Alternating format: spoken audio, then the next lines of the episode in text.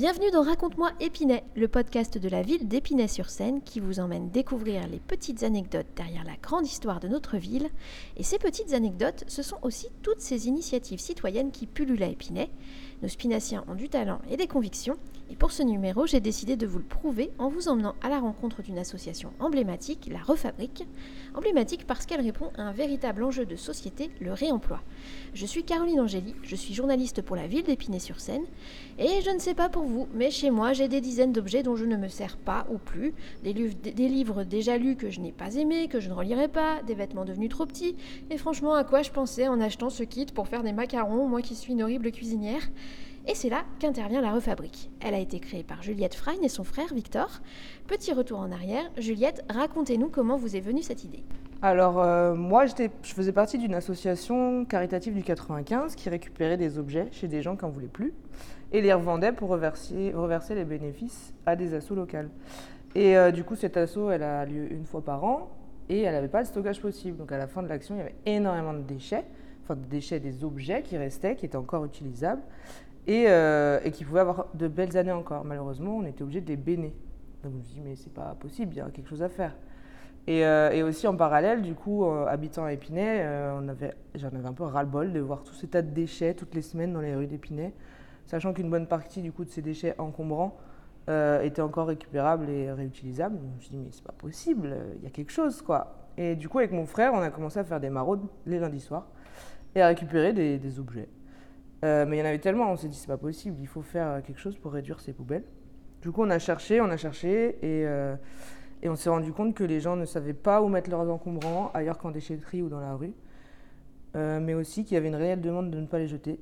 Et pour finir, on a découvert le concept de ressourcerie. Parce qu'il n'y existait pas d'équivalent à la ressourcerie euh, ici ou même dans les villes alentours en fait. Ouais, à Épinay, il n'y a rien du tout. La première ressourcerie, c'était au Batignolles, à Paris, ou euh, dans le fin fond du 95, pas du tout ici. quoi. C'était vraiment. Enfin, toujours, toujours aujourd'hui, ça, n'existe pas encore réellement, parce que c'est pas quelque chose de facile à monter avec euh, les locaux qui existent en Ile-de-France. Donc la base de tout ce projet, c'est le réemploi, c'est-à-dire le fait de donner ou de vendre un objet à un tiers qui lui donnera une nouvelle vie. Voilà, ça c'est pour la définition officielle. C'est un acte qui rentre petit à petit dans nos habitudes puisque selon l'ADEME, le tonnage des produits effectivement réemployés et réutilisés a augmenté de 30% depuis 2014. Alors bien sûr, le réemploi, ça concerne tous les secteurs de l'économie, notamment par exemple les chantiers de, construction. On va ici se concentrer sur les objets du quotidien, c'est déjà pas mal. Pour accéder au réemploi, il y a plusieurs catégories d'intermédiaires, entre guillemets. Il y a d'abord la revente entre particuliers. Certaines associations spinaciennes s'en sont fait une spécialité et se proposent de faire l'intermédiaire, comme Achat Malin, qui organise une bourse aux vêtements et aux jouets d'enfants trois fois par an. Vous déposez votre vêtement, votre jouet, vous fixez un prix pas trop cher, l'association organise la vente et prélève une petite commission, comme ça tout le monde est content. Il y a aussi nos traditionnelles brocantes, comme celle des Corézo ou des Écondos au juin, ou les dépôts-ventes entre particuliers. Vous en avez un épiné sur scène, avenue de Latte de Tassigny. Voilà, ça vous connaissez, on ne va pas s'étendre là-dessus. Vous avez aussi les sites internet et les applications de revente entre particuliers, mais là, vous savez à quel point c'est chiant. On va pas se mentir, entre les 7 articles est-il toujours disponible 3 fois par jour et les marchandeurs du dimanche qui veulent économiser 50 centimes, il y a de quoi rendre fou. Alors pour ceux qui ont plus envie de s'embêter et qui préfèrent la solidarité, c'est là qu'intervient le don à une association. Certaines se sont spécialisées dans un type de don, les vêtements par exemple. C'est le cas d'Épinette qui les collecte puis les revend lors de braderies annuelles, braderies qui lui permettent de financer des actions d'aide sociale. D'autres, comme la Refabrique, sont généralistes et collectent quasiment tout. Alors, Juliette, comment ça fonctionne pour donner un objet à la Refabrique? Quel type d'objet collectez-vous? Alors, nous, c'est très simple, on récupère tout, à part ce qui se mange. L'idée, c'est la réduction des déchets dans son ensemble. Alors évidemment, on n'est pas une poubelle, mais on va récupérer vos vêtements, vaisselle, électroménager et j'en passe, qui traînent dans un placard, un garage, en coin du salon et que vous n'utilisez plus. Les dons, c'est aussi assez simple. pour la plupart, on les fait dans notre boutique solidaire, boulevard Foch, sur nos horaires d'ouverture et on n'a pas besoin de rendez-vous nécessaire. Après, il y a des demandes spécifiques pour des choses plus importantes et dans ces cas-là, on répond au cas par cas. On nous appelle ou on nous contacte via notre site et on voit ce qu'on peut faire. On fait même euh, du débarrassage de maison, par exemple, ça peut arriver On peut, ouais, c'est vraiment euh, du cas par cas. Donc, selon euh, ce qu'on nous propose, il y a quelqu'un qui est responsable de la collecte et qui gère les demandes spécifiques. Par contre, on est d'accord que ce qui est cassé, qui ne fonctionne plus, etc., vous ne pouvez pas le collecter alors, on évite de le collecter parce qu'il aura la même finalité que chez vous. Maintenant, euh, si vous n'avez pas l'opportunité d'aller en déchetterie ou vous pensez qu'il y a quelque chose à faire sur, je sais pas, votre cafetière qui manque un truc, nous, on peut le récupérer. Maintenant, on n'est pas spécialisé là-dedans et aujourd'hui, on n'a pas ce temps-là pour réparer euh, des, les objets euh, cassés, concrètement. Est-ce que les spinaciens sont généreux? Oui, très. Ils n'hésitent pas à se déplacer pour apporter leur sac de vêtements ou alors une euh, voiture remplie de cartons, de dons soigneusement préparés pour nous. On a fait des journées, des fois, à plus de 100 kilos de dons euh, en une journée. D'accord. Est-ce que et qu'est-ce que les spinaciens vous ramènent majoritairement? Alors, les spinaciens, comme la plupart des autres habitants, j'imagine, euh, ils ramènent surtout des vêtements. Parce que, euh, parce que la société dans laquelle on vit, euh, c'est le vêtement, euh, la mode. on en a plein, plein, plein. Et, concrètement, on n'utilise pas tant que ça. Du coup, c'est logique pour les gens de nous les apporter. Par contre, quand ils sont une fois sur place, ils se disent Ah, tiens, vous récupérez aussi de la vaisselle ou aussi des livres. Et du coup, on leur répond Bah oui, on récupère tout. Donc, faites tout le trick nécessaire et on prendra. Alors, admettons par exemple que je donne un meuble ou un appareil électroménager ou mon fameux kit à macarons, tiens. Qu'est-ce qu'ils deviennent? Que font les bénévoles avec cet objet avant de le mettre en vente dans le magasin? Alors, à la réception des dons, on les trie en deux catégories, après avoir testé le produit. Certains objets sont pas réemployables, c'est-à-dire pas réparables, réutilisables, et du coup, on les oriente vers les filières de recyclage.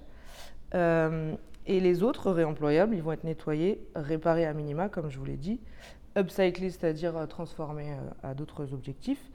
Et euh, dans ces cas-là, soit on va les revendre à moindre coût dans notre boutique solidaire, soit on les donne à des associations qui ont des demandes spécifiques, surtout des associations locales, du coup. Vous parliez d'upcycling, et bien justement, c'est l'autre possibilité de réemploi, c'est la transformation. Alors bien sûr, on pense tout de suite aux grosses transformations, type le meuble qu'on repeint. Ça prend du temps, ça nécessite un peu de technique, de place, et souvent on y renonce. Mais transformer un objet, c'est parfois pas forcément si compliqué. Si on continue sur cet exemple de meuble, il suffit parfois simplement de changer les poignées et on a un meuble tendance à pas cher et sans trop de difficultés. Et transformer, c'est aussi possible pour des choses qu'on pense hors d'usage. Un t-shirt troué, par exemple, il peut avoir une seconde vie. À la refabrique, justement, on s'est fait une spécialité de ce type d'atelier. Dites-nous en plus, Juliette. Alors du coup, l'association de ressourcerie, elle a aussi un but de sensibilisation à l'environnement. Donc c'est-à-dire montrer, informer sur les enjeux de l'environnement et montrer qu'on est capable de faire beaucoup de choses avec ce qu'on a déjà. Euh, du coup, on est aujourd'hui société de consommation. On arrive à nos limites et euh, on cherche à montrer que ce, dont on a besoin aujourd'hui, ça existe déjà. On propose donc aux enfants et aux adultes des ateliers de transformation de zéro déchet euh, qui permettent de faire des gestes ultra simples pour réduire ces déchets et dépenser moins. Quand tu parlais de transformation, justement, on aime bien faire des ateliers tawashi ou tote bag. Le tawashi, par exemple, c'est une éponge zéro déchet. Du coup, c'est une éponge qu'on fabrique en réutilisant les chaussettes ou collants troués ou effilés, euh, plutôt que de les jeter.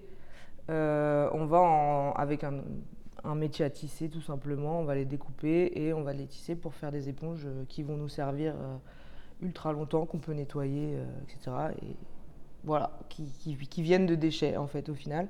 Et c'est pareil pour les tote bags.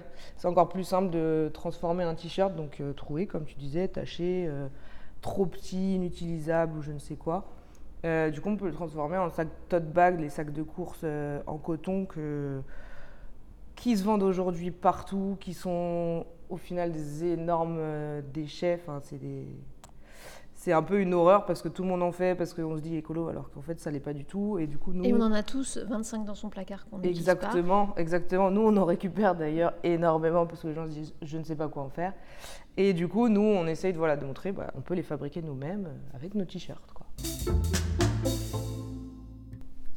Et alors, si j'ai tenu à vous inviter, Juliette, c'est pas seulement en tant que salariée de la refabrique, c'est aussi parce que le réemploi, bah, vous en avez fait votre mode de vie. C'est donc que c'est possible, y compris à Épinay. Alors, c'est quoi les grands principes quand on se lance dans le réemploi? Est-ce qu'il y a des règles, des petites choses à connaître? Comment on repère le ou les objets qui pourront nous servir? Euh, Il n'y a aucune règle, je pense. Enfin, pour moi, au départ, euh, c'est surtout de la folie de meubler euh, mon appart en achetant un canapé à 1000 euros. C'est juste impensable. Euh, du coup, je commence à aller sur le bon coin, comme tout le monde. Enfin, comme tout le monde qui n'ont pas les moyens ou qui veulent faire autrement. Euh, ou alors, euh, je suis allée dans les Emmaüs, dans les dépôts ventes. Et en fait, petit à petit, on voit que on peut tout avoir à moindre coût, de seconde main. Et pour un prix, ouais, un prix dingue, quoi. Du coup, aujourd'hui, pour moi, le réemploi, c'est euh, devant une boîte à livres en m'arrêtant systématiquement. C'est plus avoir l'idée de rentrer dans un magasin de vêtements, mais tilter à chaque fois devant une friperie ou une ressourcerie, parce que je sais que je vais trouver des trucs trop bien. Et dès que j'en ai besoin, et que je ne l'ai pas à la refabrique évidemment, chercher sur le Bon Coin ou Vinted plutôt que sur Darty ou la Fnac quoi. Et, par exemple, quand on arrive ici, alors là, nous, euh, actuellement, on enregistre à la ressourcerie éphémère, on en reparlera après. Euh, quand on arrive ici, pour, euh, moi, j'arrive pas, par exemple, à farfouiller pour trouver des vêtements. Comment on fait? Est-ce qu'il y a une méthode? Quand on rentre dans une friperie, est-ce qu'il y a une méthode pour pouvoir scanner directement et trouver le vêtement qui, qui convient ou... bah, je pense que chacun est un peu différent. Il y en a qui adorent chercher justement la pièce rare. Des fois, on a des bacs et il y a des gens qui, voilà, qui passent la journée dans les bacs à fouiller. Moi, personnellement, je vais aller directement sur un tissu qui m'attire, mm. tout simplement. Des, dans les magasins, c'est rangé par couleur. Bah là, vu que c'est pas rangé, je, vais voir la couleur, du coup, aller la chercher directement. Mais, euh, mais oui, il faut fouiller ou alors il faut nous demander directement. On rentre à une ressourcerie euh, en ayant un besoin spécifique, on nous demande et euh, bah nous, si on l'a, on va vous le trouver directement parce qu'on sait à peu près où tout est rangé. Donc la vie, la vie 100% réemploi, c'est avant tout quand même un peu de patience. Oui et non. C'est juste penser différemment. Plutôt que d'aller euh, à Auchan et faire tous les rayons, moi je vais faire un, endroit à la ressourcerie. Du coup, euh, c'est penser autrement, je pense. Et est-ce que c'est compliqué du coup d'avoir une vie 100% réemploi quand on vit en appartement par exemple? Enfin, je, je, suppose que dans ce que vous récupérez, il y a des trucs qui sont cassés, qu'il faut réparer. Comment ça se passe dans ces cas-là? Euh, alors du coup, avoir une vie 100% réemploi, c'est une démarche au départ semble un peu insurmontable, mais en réalité qui simplifie la vie et fait gagner énormément de temps. Alors du coup, il y a le côté ressourcerie où euh, là où il y a des choses à réparer, le côté euh, vie réemploi, c'est pas que d'ailleurs une vie réemploi, c'est un mode de vie qu'on appelle aujourd'hui écolo. c'est plein plein de choses en même temps. par exemple, le truc le plus simple et le plus le, plus évident, ça va être de fabriquer sa lessive. Au début, on se dit, j'ai la flemme, ça prend du temps, je préfère aller l'acheter. Et un jour, on s'y met, ça prend 20 minutes pour chercher une recette sur Internet, pour trouver le bicarbonate euh, et le savon de Marseille chez soi, pour mettre à chauffer le savon dans de l'eau et réussir à faire 10 euh, litres de lessive euh, bah, en, 20 minutes du coup. Et je suis pas allée au magasin, j'ai économisé les 15, 15 euros du bidon, et encore, un bidon au lieu de deux. Euh, donc franchement, c'est des évidences comme ça, et, comme ça, et du coup, euh, bah, c'est trop, c'est ultra facile. Il y a juste à sauter le pas, quoi. C'est pareil pour plein de choses. C'est juste qu'on nous a baigné dans des pubs et des idées qui, rentrent dans le crâne. Genre, il faut telle lessive, telle voiture, tel parfum, telle marque de vêtements, et, et en fait, euh, quand on, se on cherche à se débrouiller autrement, quand on va chercher d'autres médias, d'autres choses, bah, on se dit plein plein de choses qu'on peut faire ultra facilement. Est-ce que vous auriez des conseils pour les spinaciens qui voudraient se lancer? Euh, Déjà, venez faire un tour à la refabrique, par exemple. non, je pense qu'aujourd'hui, on a les cartes pour se lancer, ça dépend de ce que chacun recherche. Euh, si vous avez besoin d'une tenue de mariage, bah, allez voir sur Vinted, par exemple. Si vous voulez réduire vos déchets, vous pouvez prendre vos sacs de course euh, de la maison. Les fruits et les légumes, on évite de prendre les sacs plastiques qu'on nous propose. Et moi, j'avoue, à chaque fois, je suis là la relou qui va venir euh, avec ses, légumes et qui dit est-ce que vous pouvez me mettre un ticket dessus sans mettre de sac? Parce que j'ai pas envie. Bon, souvent c'est compliqué encore, mais ça se développe quand même, c'est pas mal. Euh, bah, quoi d'autre? Si vous voulez garder votre meuble que le chat a esquinté avec ses griffes, euh, regardez des tutos, tout simplement. Il y a plein de choses qu'on peut faire ultra facilement et on a toutes les, les informations sur Internet qui existent. Et pareil pour les produits ménagers. Apprendre le réemploi, c'est ultra simple. Il y a plein d'assauts aujourd'hui qui proposent des ateliers gratuits et, qui permettent d'accéder au, réemploi et au zéro déchet. Quoi. Alors, j'ai une petite question pour conclure, Juliette, parce que je suis hyper curieuse. Quel est l'objet le plus bizarre ou le plus original qu'on vous ait ramené à la refabrique? Alors, il y en a plusieurs euh, dont on n'a pas encore décelé le secret. Euh, il y a eu un débat. Ouais, ouais, ouais, Tous les jours. Là, il y a deux jours, euh, c'était un truc euh, pas super intéressant, hein, mais ça a pris 20 minutes et 10 personnes autour de cet objet. Qu'est-ce que c'est? C'était une pince. ok. Et au final, c'était une pince à huître. Voilà. Donc, très intéressant, mais, mais ça a pris énormément de temps. Et pareil, un autre, on avait le débat, et alors il y avait un objet On ne savait pas ce que c'était. C'était soit un shaker à cocktail, soit une urne funéraire, donc un petit peu gênant. Et, euh, et, du coup, bah, on ne sait toujours pas, mais la personne, elle l'a acheté, elle a dit ouais, je vais faire un shaker avec. Donc, ça peut être très, très gênant. Euh, sinon, récemment, bah, on a reçu la collection de Johnny, sous toutes les, coutures. Les coutures ah, J'ai vu qu'il y avait un buste en bas qui est magnifique. Exactement, donc le buste en plâtre énorme qui me fait flipper dès que je vais dans le local de stockage, c'est l'horreur. Et bah, du coup, on a aussi des portefeuilles, des draps, euh, des t-shirts évidemment, des CD, bon, je n'en parle pas, mais ça, ça va encore, euh, des vases. Enfin voilà, Johnny si vous voulez. Alors merci Juliette. Grâce à vous, on est prêt à se lancer dans la grande aventure du réemploi. Une grande aventure qui va pas commencer très loin d'ailleurs, hein, parce que c'est Boulevard Foch que vous allez aller. C'est là qu'est installée la ressourcerie de la Refabrique au numéro 46. C'est la boutique pour trouver des objets de seconde main.